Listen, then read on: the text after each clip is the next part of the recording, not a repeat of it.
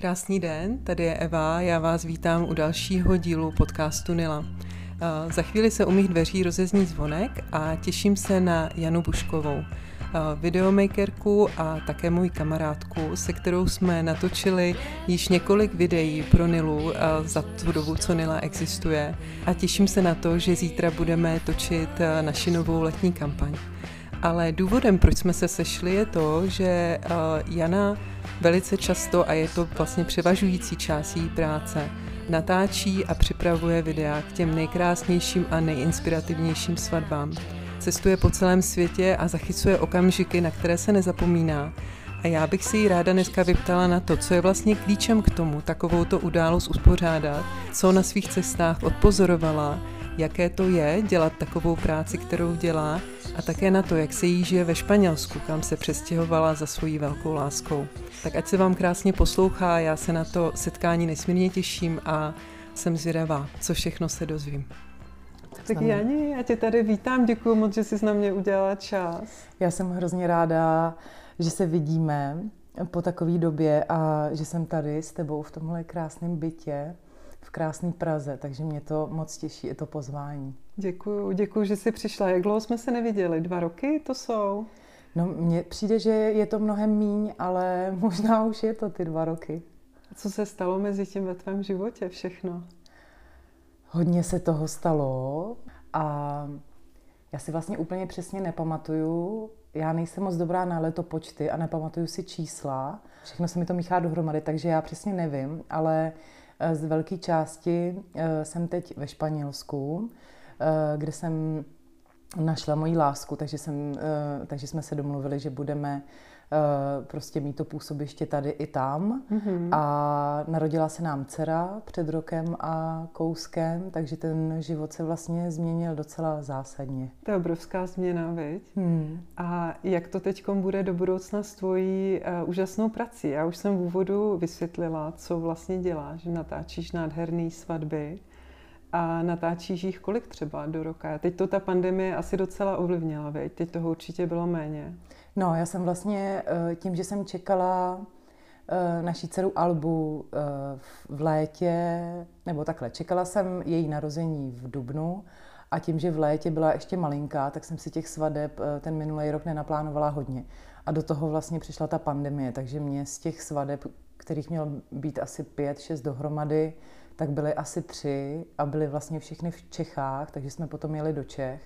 Takže ten počet se hodně snížil a teďkom na léto e, taky nečekám nějaký velký příval svateb, protože lidi ještě zatím moc neplánujou, nevědí, jak se situace bude vyvíjet a hodně těch mých klientů jsou třeba lidi, kteří jedou opravdu z velké dálky, z Ameriky, z Austrálie na různý hezký místa třeba v Evropě a tím, že ta pandemie teď to cestování úplně vlastně znemožnila, tak je ta poptávka menší, takže nečekám zatím velký čísla, ale nedávno jsem se zrovna dívala do nějakých složek v mým počítači a jeden rok jsem dokonce snad natočila asi třicet sedm svadeb, což vlastně je ohromné množství. Mm-hmm.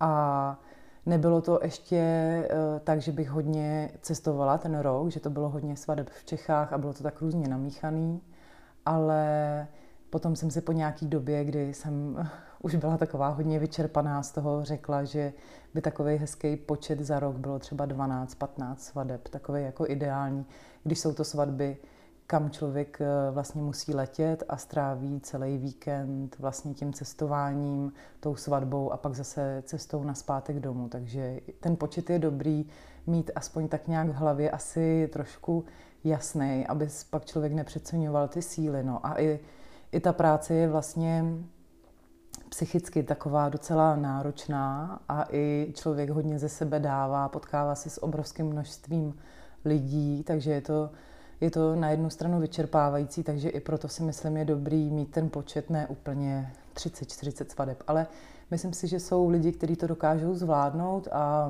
mají z toho třeba i pořád stejnou radost, ale já vím, že jsem Tu, tu hranici překročila a pak mi to moc dobře nedělalo, takže jsem se rozhodla, že to trošku uberu.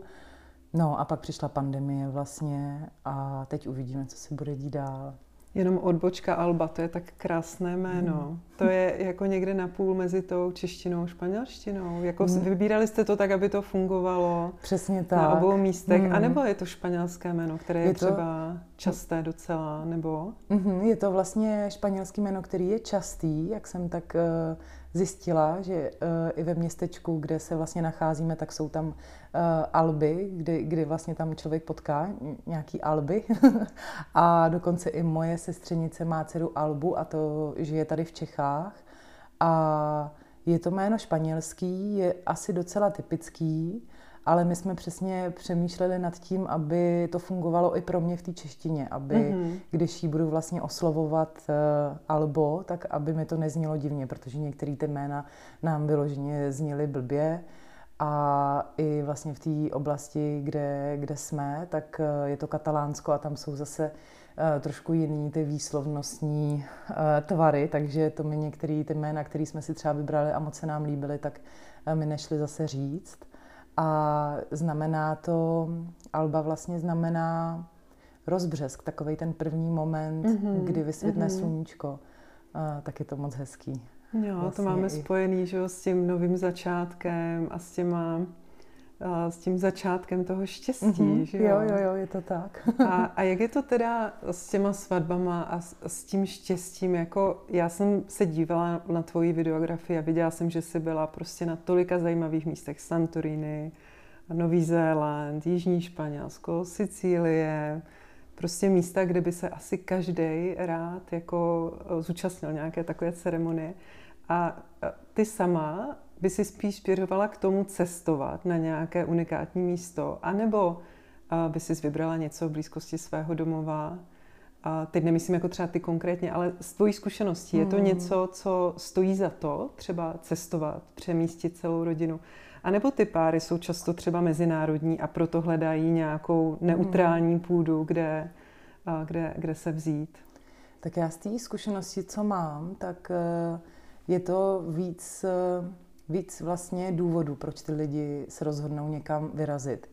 Jeden z nich je třeba, že jsou to například pár z Ameriky, kteří cestují spolu do Evropy a zažijou tam něco krásného, mm-hmm. anebo se tam zasnoubí. A pak se vlastně na, vlastně na to místo vrátí a vezmou se tam, protože s tím mají nějakou hezkou vzpomínku. Pak je to ten další důvod toho cestování. Třeba v mnoha případech bylo, že ten pár byl, třeba žena byla z, z Jižní Francie a muž byl třeba z Jižní Ameriky.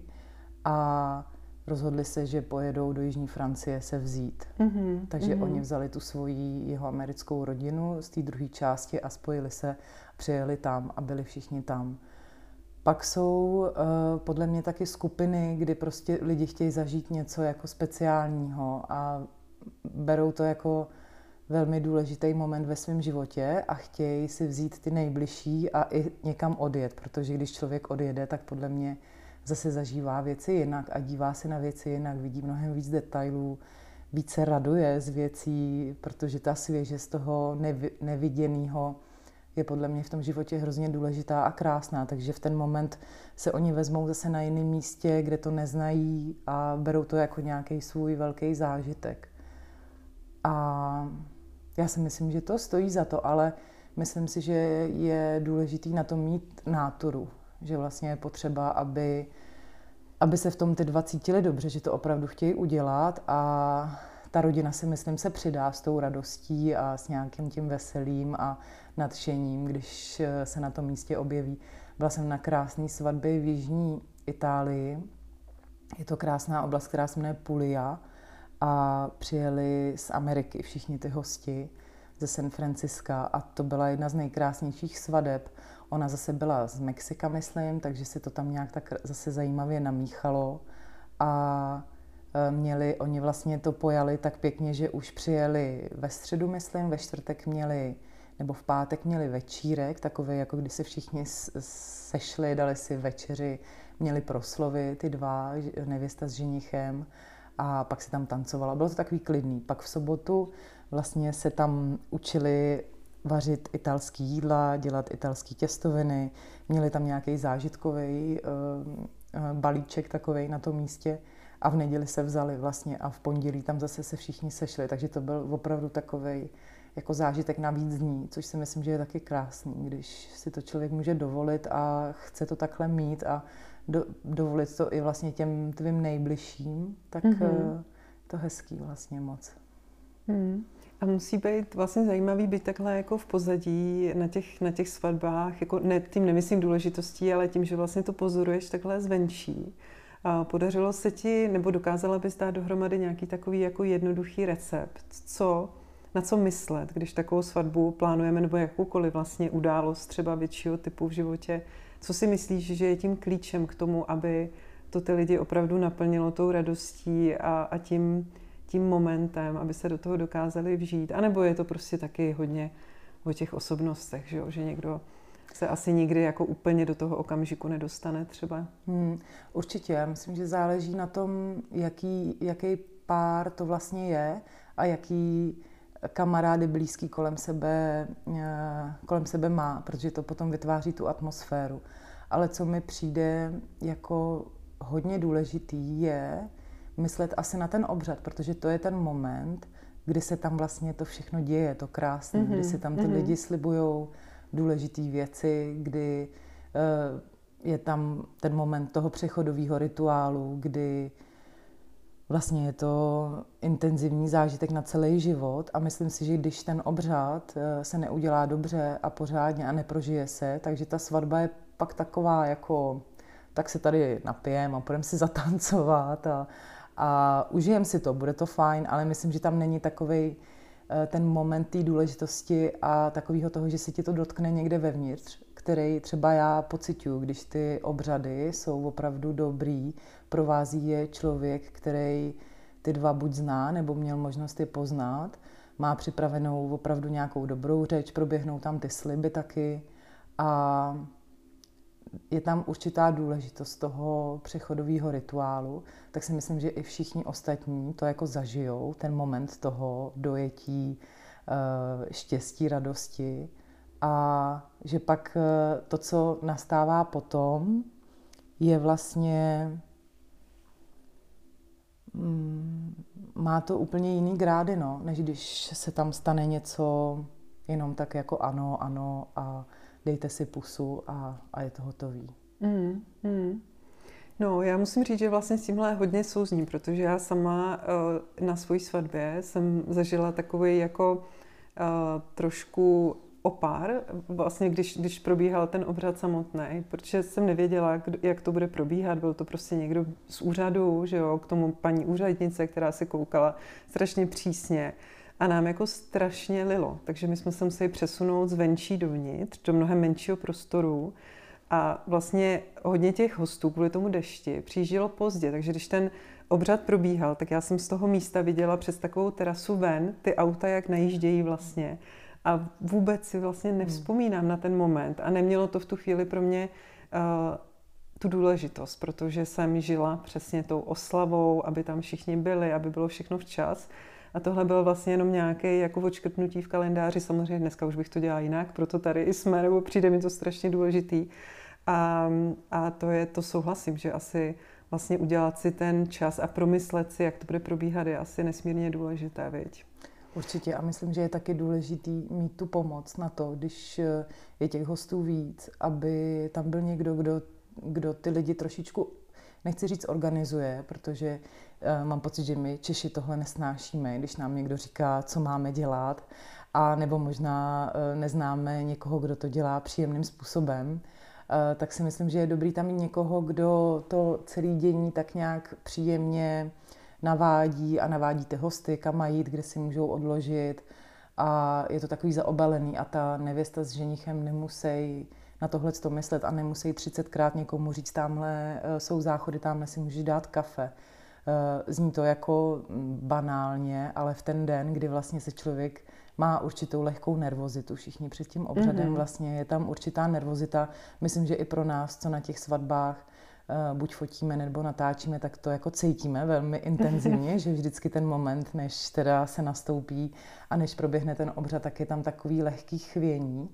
A takže si myslím, že se tomu dá takhle hezky předejít, že je tam někdo, kdo všechny tyhle ty věci vyřídí za vás a, a, a člověk nemusí potom řešit, jestli už je připravený jídlo, jestli jsou ty stoly takhle připravený, nadekorovaný, jestli se tam někdo nestrácí, jestli babička dorazila a mohla si sednout, našla židli a tak. Takže takové věci, které třeba můžou opravdu znít banálně, jsou pak docela důležitý.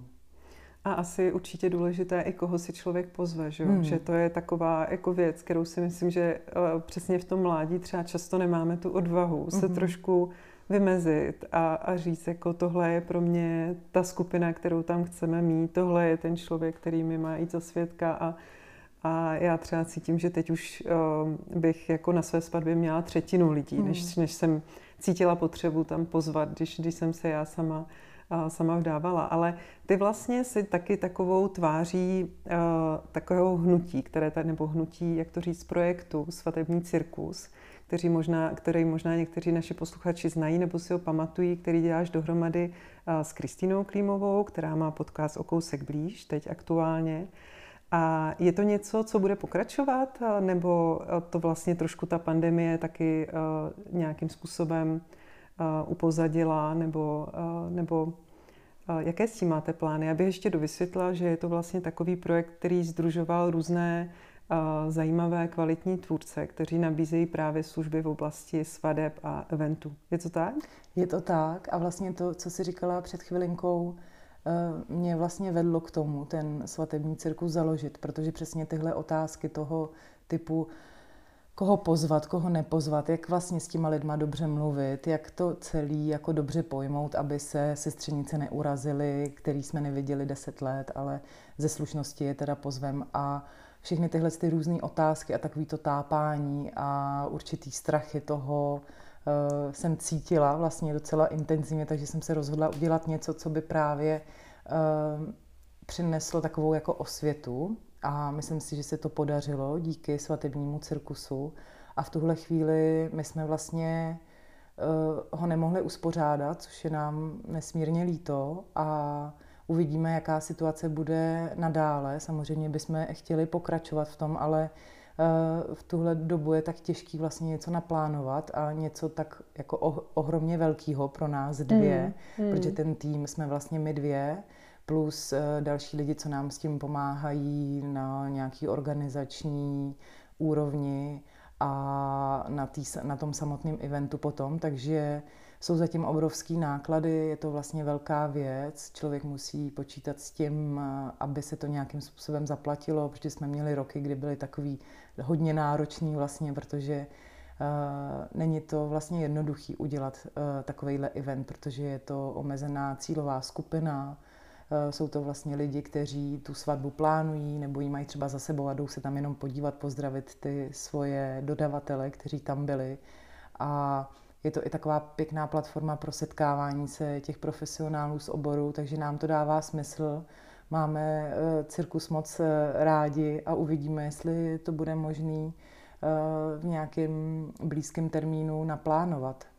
Ale upřímně nevím, jak, když se, když se jakoby dívám na ty opatření, které tady v Čechách se zavádějí a vládnou, tak si nejsem úplně jistá, kdy, hmm. kdy to budeme moct prostě podniknout. Hmm. Hmm. A já si myslím, že stále udělali vlastně strašně hodně práce už za tu dobu, co to existovalo, že já, já vím, že vlastně Nily se ten oblast těch svadeb dotýká zejména v oblasti třeba darů, jo? Nebo i, i v tom, že mnoho našich mladších zákaznic se vdává a vidíme a sledujeme prostě, jak ty svatby vypadají a strašně se to za posledních pět let změnilo i v tom, jakou odvahu mají třeba si oblézt nějaký alternativní model nebo prostě podpořit nějakou návrhářku nebo návrháře. Prostě je tam mnohem větší takový ten osobní element, minimálně teda v té bublině, ve které jako my se pohybujeme, tak se to strašně posouvá. A když jsme u těch posunů, dokázala bys říct nějaké letošní trendy ve svatbách? Je něco, co tam třeba letos loni si viděla i v rámci v té omezené aktivity? Já jsem si všimla, že hodně pořád frčí takové ty rustikální stodoly a, hmm. a prostě tyhle ty, minimálně tady, tady v Čechách, takové ty jako alfresco, hmm. prostě hmm. tabule a takový ten přírodní bohemský styl, hmm. ale možná to někde jinde už je zase out. Já si myslím, že ve světě je, je to out, ale na druhou stranu mi přijde, že takový ty vnější věci, ty trendy, které se jako neustále vlastně mění a je třeba trendy, třeba před několika lety byla trendy barva šatů družiček lososová a teď už je to úplně pasé vlastně, tak jsou to takový jako kdyby vnější věci, které třeba mně úplně nepřijdou tak důležitý. Ale co jsem třeba vypozorovala na těch svatbách z minulého roku, českých svadeb je, že se i velmi, teď, ne, teď jak, to, jak to správně říct, že se i páry, od kterých bych to třeba nečekala, rozhodly pro církevní obřad. Mm-hmm. I přesto, že nejsou věřící, tak se prostě rozhodly ten obřad uh, prožít jinak, než, uh, než uh, formou toho, že přijde paní starostka nebo pan starosta s matrikářkou a za deset minut je hotovo. Takže jsem byla vlastně velmi příjemně překvapená, že byla ta chuť toho, do toho jít a mít ten obřad třicet čtyřicet minut, jít opravdu do hloubky. Vlastně tam je i určitá jakoby předpříprava nebo taková příprava na ten obřad, že se ti dva musí s tím knězem sejít několikrát před tou svatbou samotnou, kdy vlastně on se jich ptá na určité věci a stráví spolu nějaký čas. A ten oddávající je vlastně tím pozná a ten obřad je pak úplně jiný. Takže to si myslím, že se tak jako, um, že se to stává vlastně asi trendy a mm-hmm. myslím si, že to je velmi dobrý trend, který možná uh, ani nebude trend, ale bude to spíš dobrý zvyk, jak ty svatby vlastně dělat, aby byly krásný a prožitý. Uhum, uhum. A kdybys mohla zavzpomínat, asi těžký vybrat jednu, ale nějakou svatbu, která tě opravdu jako chytla za srdce? Je to někdy i tak, že třeba prostě při tom natáčení i tebe to nějakým způsobem dojme? Že, že to...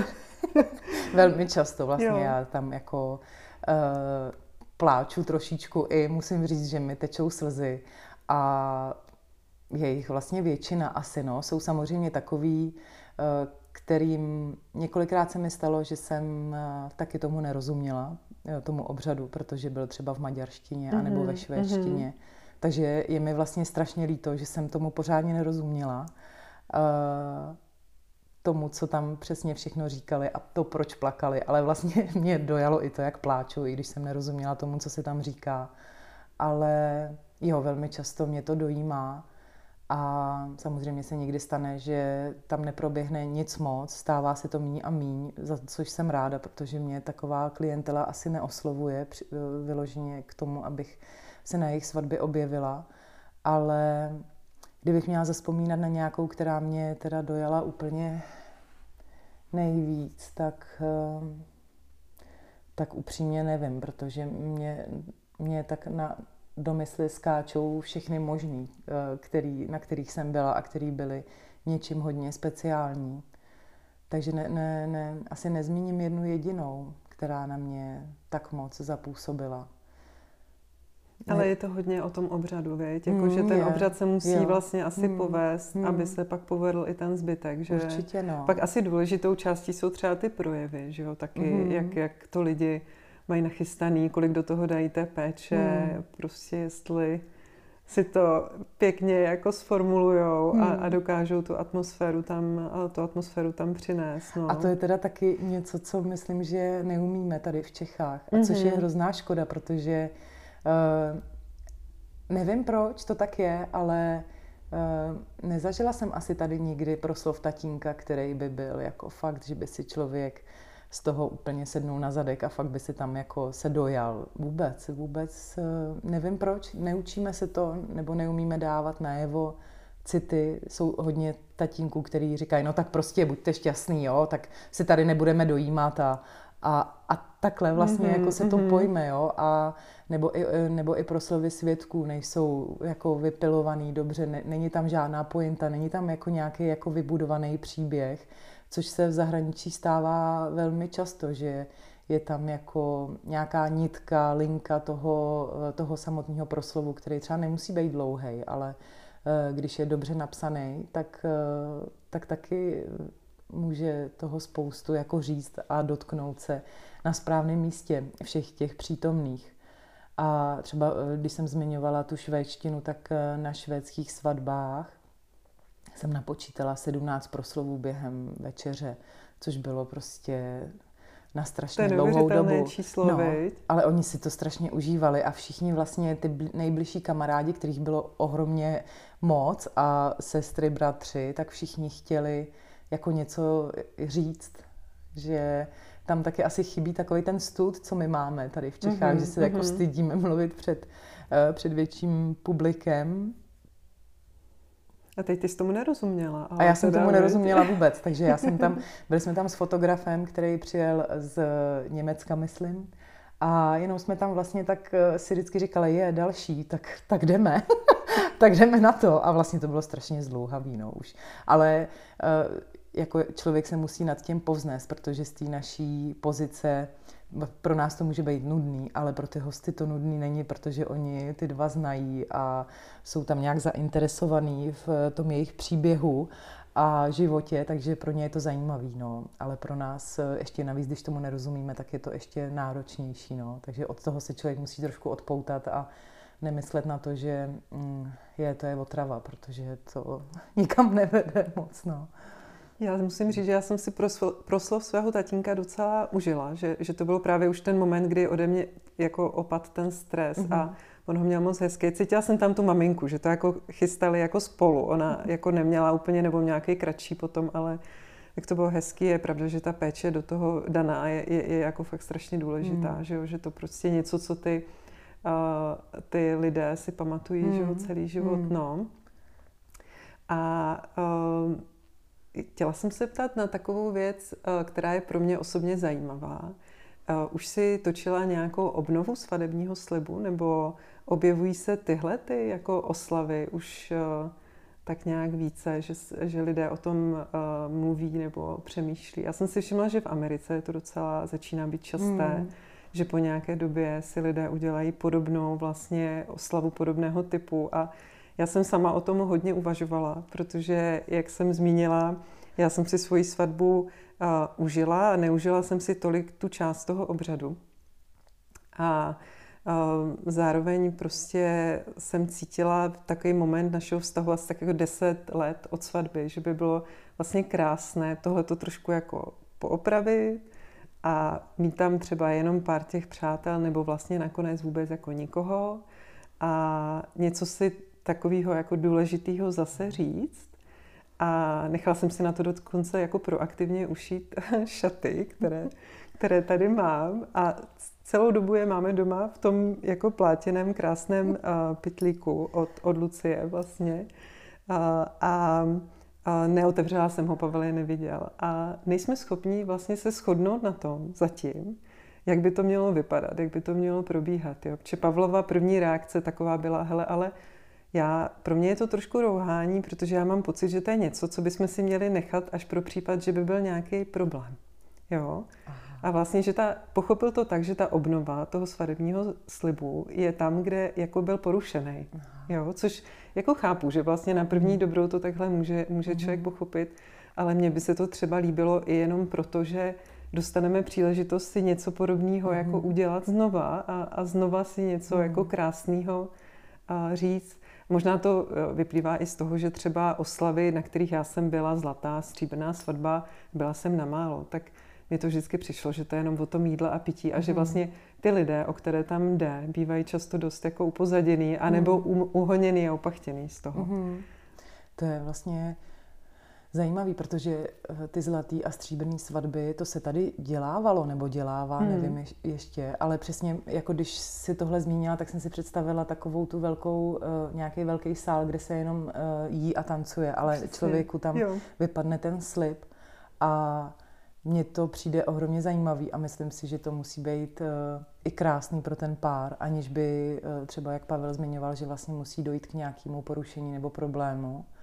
Tak mně přijde, že to musí být krásný, i když žádný problém není a přesně jak říkáš, jenom si to říct, znovu něco pěkného a zažít si tam nějaký pěkný moment a i si třeba dát nějaký, nějakou drobnost jako prstínek nebo něco na ušničky nebo něco hezkýho vlastně, udělat si to pěkný. Já jsem zažila jednu, kterou jsem na ta, jeden takovejhle, um, um, jak se tomu říká, znovu slib, nebo jak, jak by se tomu řeklo, obnovení slibu. No, no já jsem si myslela jako obnova, ale právě jo. možná je tam ten, s tím ten, možná je to jako oslava, oslava jako no. svatebního slibu, mm, nebo jo. něco, no, nebo výročí. Výročí, jo, jo. no, no, no. Takže jsem zažila jedno a to, to bylo moc krásný, protože to To bylo, ale to bylo přesně tak, jak teda asi říkal Pavel, protože tam oni vlastně byli spolu deset let, před těma deseti lety se vzali a ten muž vlastně dostal rakovinu a měli nějaký těžký prostě stavy, měli, mají tři děti mm-hmm. a měli takovou asi velmi těžkou situaci a rozhodli se, že prostě s, si to obnověj a zažijou zase něco jako společně hezkýho, jenom ta rodina. Takže tam byli jenom oni, jich pět a pak myslím, že tam byli jejich dva nejbližší kamarádi a to je všechno. A já, která jsem to vlastně natáčela. A ten den byl tak krásný, protože oni byli prostě jenom sami, krásně se doma všichni oblíkli, byli společně, nebylo to žádný jako oddělení a šli na kousek na louku, kde bydleli. Tam si obnovili ten slib sami, bez nějakého jako, bez nějaký vyšší moci, jako mm-hmm. kněz nebo mm-hmm. někdo. A pak si šli upéct buřty a bylo to krásný, bylo to krásný. Hrozně ráda na to vzpomínám a myslím si, že by to bylo hezký, kdyby to lidi dělali. Ale zase to záleží hrozně na té dvojici, no, i na tom páru, jestli to není jenom třeba přání té ženy, ale jestli i ten muž to cítí jako něco důležitýho. A na jednu stranu vlastně Pavla rozumím, Pavla chápu, protože muži mají takový jako logický to myšlení a my mm-hmm. to máme přes ty city, a takže nám by stačilo jenom samotná ta událost asi, no. No, on potom zmínil jako jednu věc, která, která je jako pravdivá, že, že já jsem cítil nějaký záměr, že přesně někam pojedeme mm. do Barcelony mm-hmm. nebo a tam si to sami jako to. A on řekl, mm. hele, ale tak co ty děti, tak když už to dělám, jo. tak já chci, aby to dě, ty děti to jako mm-hmm. viděly, že, že prostě na té svatbě jako nemohly být a, a tady jako by byly a bylo by to hezký, tak nakonec jsme to uzavřeli s tím, že asi uděláme něco takového, až zase bude nějaký jako třeba výročí mm-hmm. nebo, nebo, nebo tak. Tak jo, mně, mně by se to líbilo, protože mi přijde, že přesně ti to dá tu příležitost i jako sám sebe jako trochu mm. oslavit, což mi přijde, že nám jako strašně chybí, mm. že i člověk tady v Čechách je to hodně o tom, ten, kdo má narozeniny, tak ať to zorganizuje. To je hrozný. A začíná to už v no. té škole. Jo. Jako donese bonbon. Jo, jo, prostě tak. Máš narozeniny, no. dones, hmm. dones do, dones tohleto. Jo. Dones a... chlebíčky do práce. Všem to řekni vlastně, že máš ty narozeniny a teda, přesně. no, jo, tohle to mně přijde, že, že já nevím, jestli to nějak tady nejsme naučený dělat ty oslavy a to slavení sebe a toho, že jsme a že jsme prostě všichni pospolu.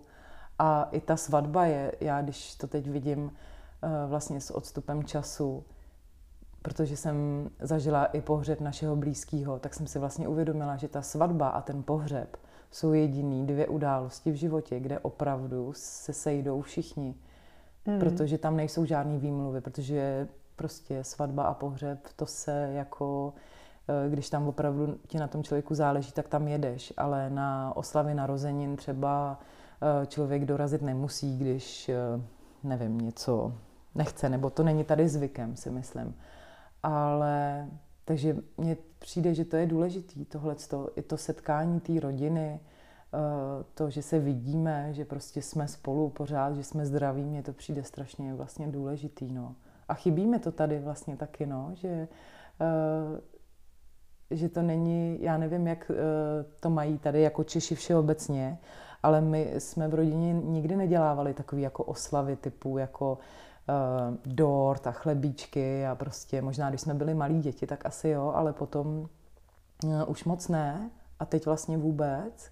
A už to děláme spíš pro ty naše děti teda, že uděláme mm-hmm, ten dort, mm-hmm. ale takový ty jako narozeniny, moje mamky, bráchovi, že se to tak jako nechává nějak bejt a třeba v tom Španělsku, ta, ta rodina mýho přítele, tak tam zase je to jako taková událost, kdy se prostě udělá dobré jídlo, dlouho se jí, všechno se připraví, krásně se prostře a je to zase úplně jiný. Udělá se, že se ta rodina opravdu sejde celá a oslaví se to a nemusí se přesně přinést, přinést bonbony. No. Jaké to pro tebe je tam takhle často pobývat vlastně? Um... Zapadla jsi tam do té kultury, tak jako mně přijde, že bys možná mohla, viď? Jako, že to je, jako by mohl jo. být jako tvůj element. A, jo, jo. a co jazyk? Učíš se, mm, že jo, asi? Mm. A učím se, jak no. To je, to, jo, je to teda zajímavý, protože mý blízký kamarádi, když jako, jsem jim říkala, že teda částečně v tom Španělsku nějak budeme, tak říkají, vždyť ty jsi úplná Španělka, vždyť to je skvělý, vždyť to je ono.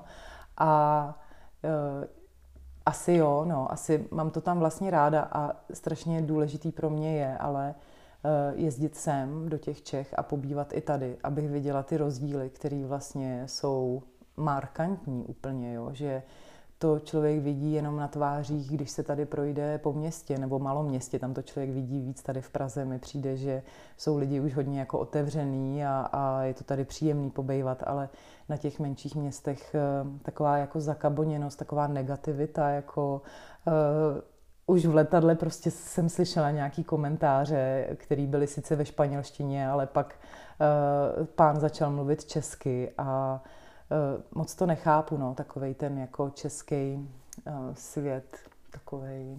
Zakaboněný, Zakaboněný věď, uzavřený no, no, a, a jako no, máme no. takovou strašnou ulitu. Já, jo, já si jo, vždycky jo. říkám, že to musí být i docela um, někdy náročný. Já jsem to vlastně slyšela od lidí ze zahraničí, co žijou v Praze třeba, mm. jo, že Praha je nádherná, oni si tady jako přestěhují a založí si tady rodinu, a, a, ale vlastně často od nich slýchávám, no ale kéž by ještě tady byly ty úsměvy no, a taková no. ta otevřenost, otevřenost a taková ta spontánnost, mm, jo, že, že třeba tak.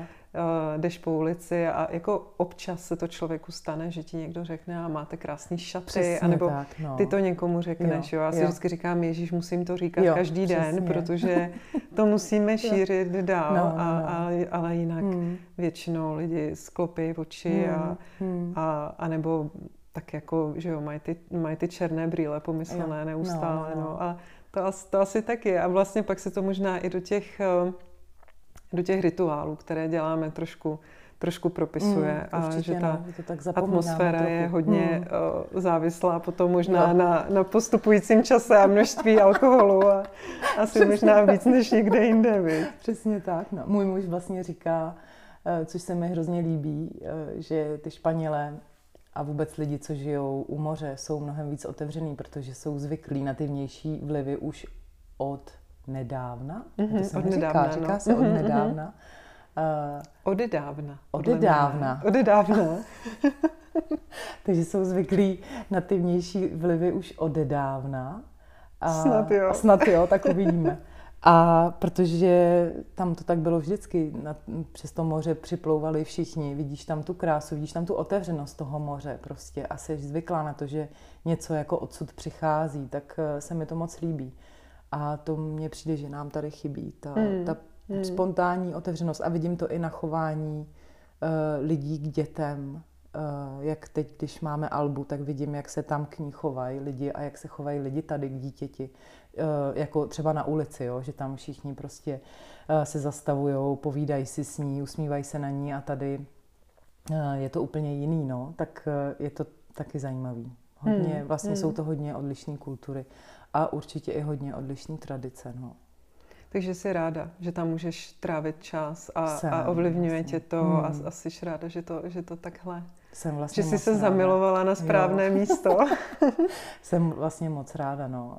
A nevím, jestli je to taky takovej můj český syndrom, že vlastně potřebuju ale vidět jako i, i to tady, mm-hmm. abych se potom jako vážila toho, co je tam. A jaké to vlastně, když se vrátím k té práci, jaké to vlastně pro tebe je tolik cestovat a, a jak, jak to vlastně probíhá celý ten. Já jsem se dočetla u tebe na webu, že jako trváš, nebo, nebo jsi zvyklá na to, že na, tu, na té svatbě musíš být minimálně den předem, hmm. ale i tak si dovedu představit, že to je prostě jako akce na několik dní, která tě musí hmm. úplně vyčerpat, ne? Jo, myslím, že to cestování je asi na tom to vyčerpávající, že vlastně člověk, já jsem taky zvyklá pracovat sama, hmm. to si myslím, že mi taky dovoluje mnohem více jako do té společnosti, jako do ní vklouznout a být tam jako sama za sebe, protože když... Myslím si, že i já bych to tak měla, kdybych byla host a viděla tam někoho samotného, takže si s ním víc jako dopovídat, než když je tam nějaká skupinka lidí, takže pro mě je to taková dobrá, dobrý způsob té práce i toho, že seš tam s těma lidma a oni tě pak jako víc berou jako toho, toho hosta v podstatě, mm-hmm, jo, že já se mm-hmm. na mnoha svatbách cítím i jako host, protože si tam s nima povídám, zajímám se o to, kde žijou, jak žijou, jak se spolu znají a tak. Takže to si myslím, potom člověku dovoluje mnohem jako být blíž těm lidem a být blíž i s tou kamerou, což je vlastně pro mě hodně důležitý. A, a, takže cestuju sama a to je vlastně taky zajímavý, no. Nebo teďkom se to asi změní tím, že budeme jezdit s mužem a s Albou, že mm-hmm. budeme cestovat společně, že to vezmeme jako takovej, protože vždycky tam musím strávit vlastně celý víkend. A když nám to čas dovolí, tak můžeme jezdit spolu. A takže člověk musí jet den předem, protože jet den, ve, den konání svatby, to je strašně nepříjemný. A ještě navíc, když se člověk musí dopravovat letecky. A většinou se tam někde ubytuju, někde poblíž a buď si musím pronajmout auto, což je vlastně další taková jakoby starost, jezdit na jiných cestách, prostě je to takový, že člověk musí být hodně flexibilní a samotný ten svatební den je vlastně jako je vlastně vyčerpávající. Já se většinou potom cítím, jako kdybych byla slepá a měla hlavu prostě někde v nějaký černý díře, díře, protože když jsou hezký sluneční dny, což bývá třeba v té Jižní Francii nebo někde jinde u moře, tak je to sluníčko vlastně hodně ostrý. Já se musím hodně soustředit na, na, to, na ten hledáček, dívat se přes to, takže člověk je hodně jako osluněný, unavený, je to jako psychicky náročný i vlastně se takhle včlenovat do té skupiny a všechno to natočit, všechno to stihnout, stihnout ty momenty důležitý a být ještě jako dobře naladěnej, protože to já si jako, to si nedovedu představit, že bych nebyla, prostě se k tomu musím nějakým mm-hmm. mým mentálním nácvikem jako dostat se do toho, protože to je vlastně strašně důležitý a být tam i tak trošku i pro tu nevěstu, když jsou nějaký momenty jako nějakýho nějakých stresů právě před tím, před tím obřadem, protože já tam vlastně jsem s ní a jsem žena, což si myslím, že je taky velká výhoda, že si dokážu, že se dokážu žít do té její role, kdy je nervózní, takže je to i trošku taková psychologická práce malinko. A pak tam člověk většinou zůstává do těch pozdních večerních hodin a třeba se i přidá na nějaké tancování, takže je to... Je, je ten den je vlastně rychlej, ně, někdy je dost pomalej, jsou tam takový momenty čekání třeba, takže já se tak ráda potom seznamuju třeba s fotografama, člověk si může vyměňovat spoustu zajímavých zkušeností. No a pak ten druhý den vlastně zase člověk musí cestovat, no. A to je ten den, kdy my si společně s mýma jako kamarádama, kolegama říkáme, že to je taková svatební kocovina, že má člověk pocit jako že toho jako hodně vypil, i když vůbec nepil a že se skládal vagon uhlí a chce být vlastně jenom sám, bez těch lidí, ale ten den vlastně člověk musí cestovat a vrátit se domů, jít do toho letadla naplněného těma lidma. A teď, když o tom mluvím, tak už mi to vlastně strašně chybí potom, jako mm-hmm, mm-hmm. po té pandemii, kdy vlastně člověk zase cestovat vůbec nemohl. Takže je to, je to určitě jako fyzicky náročný taky, protože si člověk musí vzít všechno to vybavení a tak, ale je to práce, která je na druhou stranu strašně krásná a naplňující, takže mm. oni tyhle ty náročné věci, které k tomu patří, tak nejsou tak strašný a tak náročný jsou, ale není to tak, že by člověk to nemohl zvládnout. No. Mm-hmm, mm-hmm. Já si dovedu představit, že si někdo, kdo teď poslouchá, možná říká, Čím to je, že, že vlastně je to nutné takhle cestovat za těma svatbama, jo? Nebo vlastně tyhle ty jako velký a, přesuny. A já si myslím, že to je asi tím, že těch jako, m, ta skupina těch lidí, který dokáže z toho dělat takhle krásný videa, je poměrně malá. Ne? On to bude asi zároveň hodně jako a, kompetitivní oblast, mm, si mm. dovedu představit, ale vlastně tebe oslovují lidi prakticky z celého světa, mm. je to tak? Nebo je tam třeba nějaká vize do budoucna pro tebe, že, že by si se specializovala třeba jenom na svatby, které probíhají ve Španělsku, nebo mm. které probíhají v nějaké jako geografické mm. oblasti kolem tebe, anebo pořád je to tak, že, že ten počet lidí, který dělá takovýhle krásný videa, je prostě omezený, takže jako... jakou tam budeš mít jako fotografa z Německa hmm. a, a někoho jiného na video třeba z Francie, protože máš dobrý vkus a prostě ta, ta nevěsta hmm. si to takhle, takhle vybere? Já myslím, že u mě je to takovej spontánní vývoj někam, že nejsem moc typ, co by plánoval. Já si pamatuju, když jsem ty svatby dělala hlavně v Čechách, tak mým velkým přáním bylo cestovat a hmm. ono se to stalo. Jsem za to vlastně hrozně ráda a vděčná, protože můžu vidět spoustu krásných míst a potkat spoustu zajímavých lidí.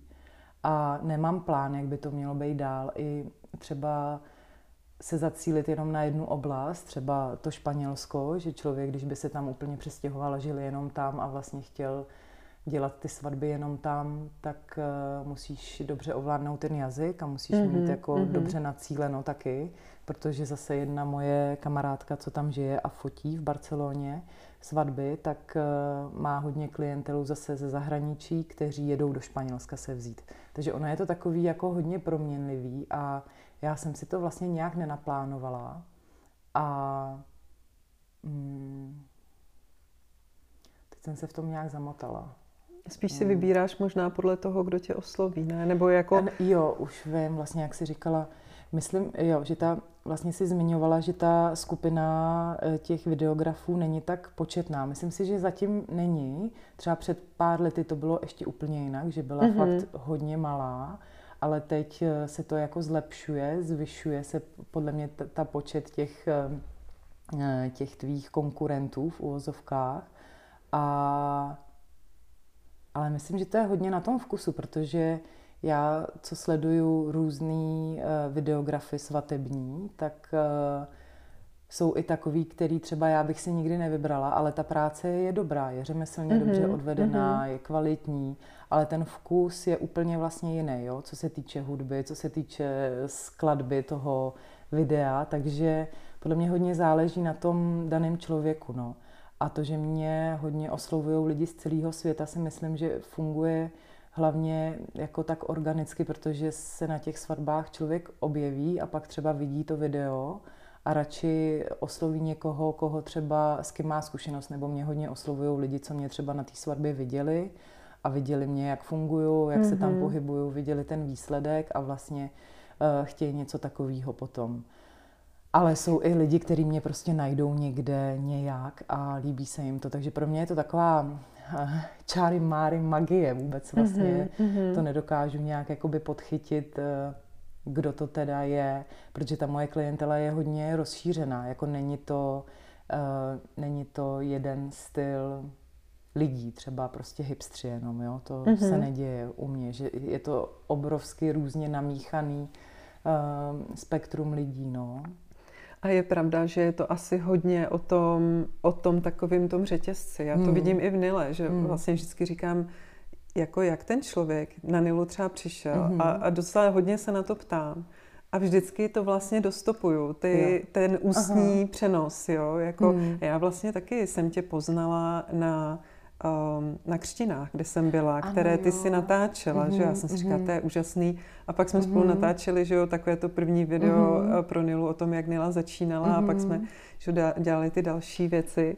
A takže asi je to tak, že, mm. že vidíš toho člověka a pak se podíváš na to video a řekneš si, tak jo, tohle přece vlastně přesně chci. Takže mm. um, asi je dobrý, když se ta budoucí nevěsta prostě zamilovává, že jo, do těch, jo. jako ať už do těch fotek přesně, nebo do těch videí mm. a podle toho si potom vybere mm. to, co chce. to, co chce sama pro sebe, a asi jako je strašně důležitý do toho jako investovat, že, jo? Že uh, to jsou věci, které ti zůstanou já na celý život, myslím, pokud no. se pokud nestane přesně. nějaká nehoda. A na to jsem no. se chtěla zeptat. To Aha. přece musí být strašná odpovědnost, že ti neselže ta technika. No, jak tohleto, jak tohleto zvládáš? Jako my tady natáčíme něco, co bychom teoreticky mohli ještě jednou uh-huh. přemluvit, kdybych hodně, hodně poprosila. A stejně mám strach, jestli to tam bude. A u té svatby... Jo, já se teda nad tím uh, musím říct, že na to radši nemyslím, protože bych byla strašně vystresovaná. Uh, mám takovou mojí jako techniku, že věci, který mi nedělají moc dobře, tak na ně prostě radši nemyslím, protože mm-hmm. je to fakt... Uh, já si samozřejmě ty data zálohuju i hned, zálohu, zálohuju si je na více místech. Uh, většinou je mám třeba na třech různých místech a vždycky je jedna mimo domov, kdyby třeba schořel jako dům nebo něco. Mm-hmm. Tak mm-hmm. to mám prostě takhle rozkouskovaný a pak to vždycky někde najdu a vymažu to po tom roce, takže uh, si to jistím takhle, ale...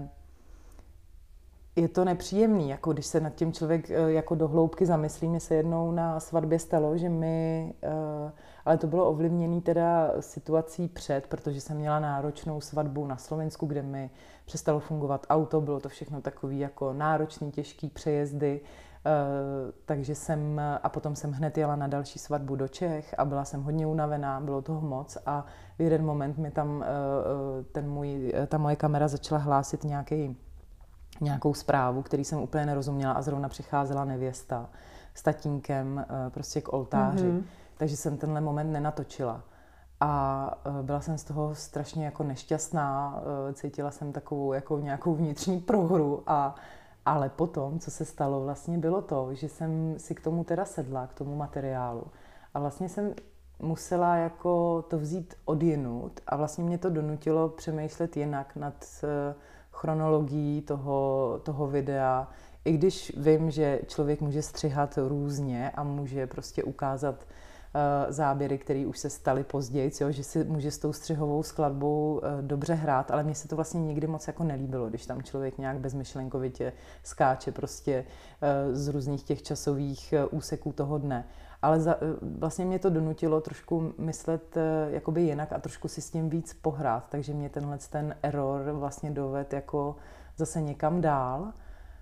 Ale radši nepřemýšlím nad tím, že by, mm-hmm. že by se něco takového nepříjemného mohlo stát, že by ten materiál prostě se někam ztratil, zmizel, nenahrál. Ale to vždycky asi člověk má takové představy o, o některých jako povoláních, kterého, které jako dáví tu jako noční můru, mm, že, že by to mm. jako nikdy nezvládal. Mm. Ono, to potom, ono to potom jde. A jo. Co bys poradila někomu, kdo by to chtěl třeba dělat? Teď poslechl si tenhle podcast a řekl si, a to je přece dream job. Mm. Jako, uh... No já myslím, že by se ten člověk měl zamyslet nad tím, jestli má rád lidi. Protože mm. to si myslím, že je strašně důležitý mít rád lidi a a být společenský, protože to je to, co člověka dostane k těm lidem blíž. A já si myslím, že to je to kouzlo, že když je člověk blízko a ty lidi tě mají rádi, tak tě pustí mnohem blíž. A to je, si myslím, ten důvod, proč uh, mě ty lidi takhle pustí k sobě a já pak něco můžu jako se od nich dozvědět uh, skrze moje oči, že to není nějaká, já, já nevím, jo, já, já tam nemám takovej v sobě ten, jako, že bych si myslela, že jsem talentovaný umělec, ale uh, já prostě mám pocit, že to funguje takhle, no. Že je to taková psychologie spíš, že máš někoho jako rád a proto mu ukážeš víc věcí, takže se mm-hmm. tam ty lidi pak před tebou nestyděj, uh, nevadí, nevadí jim, když jsi fakt metr od nich nebo blíž. Takže asi takhle bych se zamyslela, jestli opravdu mám ráda lidi a jestli, uh, jestli je to něco, co by mě bavilo, protože i dream job má nějaký stinné stránky. a, uh, a jestli, protože ty věci technické si myslím, se dají velmi dobře naučit. Um, a to si myslím, že není, není jakoby to, co člověk čím člověk musí disponovat, ale uh, nějakým takovým jako naladěním na tu situaci a nějakým, nějakou taky úctou asi k tomu řemeslu. Hmm. Mm-hmm. Já si teda myslím, že i díky potom téhleté interakci se ty lidé o sobě hodně dozví hmm. z toho videa. Já hmm. si pamatuju, že když si natáčela to první video o nás, což bylo hodně vlastně tehdy malinký Nela, takže to bylo o mně, hmm. o Pavlovi a tehdy jsme měli jenom Medu a, a Charlieho a natáčeli jsme právě zrovna tady, tak já jsem, mně se strašně líbilo celý ten den, že jo, ty si dělala vlastně celou tu dramaturgii tehdy úplně vlastně komplet, tam nebyl žádný jako scénář ze strany mm-hmm. uh, Nily, jako nějak jako předepsaný a jenom se z nás ptala a my jsme odpovídali a já jsem měla pocit, že pak jsem díky tomu videu vlastně pochopila některé věci, které jsem jako třeba sama nevěděla, mm. jo, že, že, že se ti to takhle vlastně potom jako vrátí, to že to tomu člověku mm. jako přetvoříš, no. A já už se teda těším na zítře, který teda bude už v minulosti, až se Aha. tohle bude vysílat a zítra teda budeme dělat tu, dělat tu letní, letní kampaň a já se na to strašně moc těším. Já taky, já se těším na to, až vás tam všechny uvidím, až uvidím, jestli tam budou koně. Koně no, tam budou, tak ano. Se těším, Eliška Kubíková tam bude, holky od vás, takže já se těším zase, protože to jsou vždycky takový hezký dny, které tak pěkně jdou. A člověk ani nemá pocit, že vlastně uh, pracuje, ale něco vytváří a je to vždycky hezký, takže já se taky moc těším. A bude krásně, to můžu slíbit, protože mě na mojí svatbě pršelo od rána do večera proudy vody a od té doby pak už nikdy. Tak jo. Já ti ani strašně moc děkuju, že, že, jsi, že jsi přišla, že jsi na mě udělala čas a těším se na zítřek a na všechno, co spolu v budoucnu ještě natočíme. Evi, moc děkuju, já si toho moc vážím, udělalo mi to ohromnou radost a zítra to roztočíme. Roztočíme, přesně. Tak jo, děkujeme za pozornost a nashledanou. Nashledanou.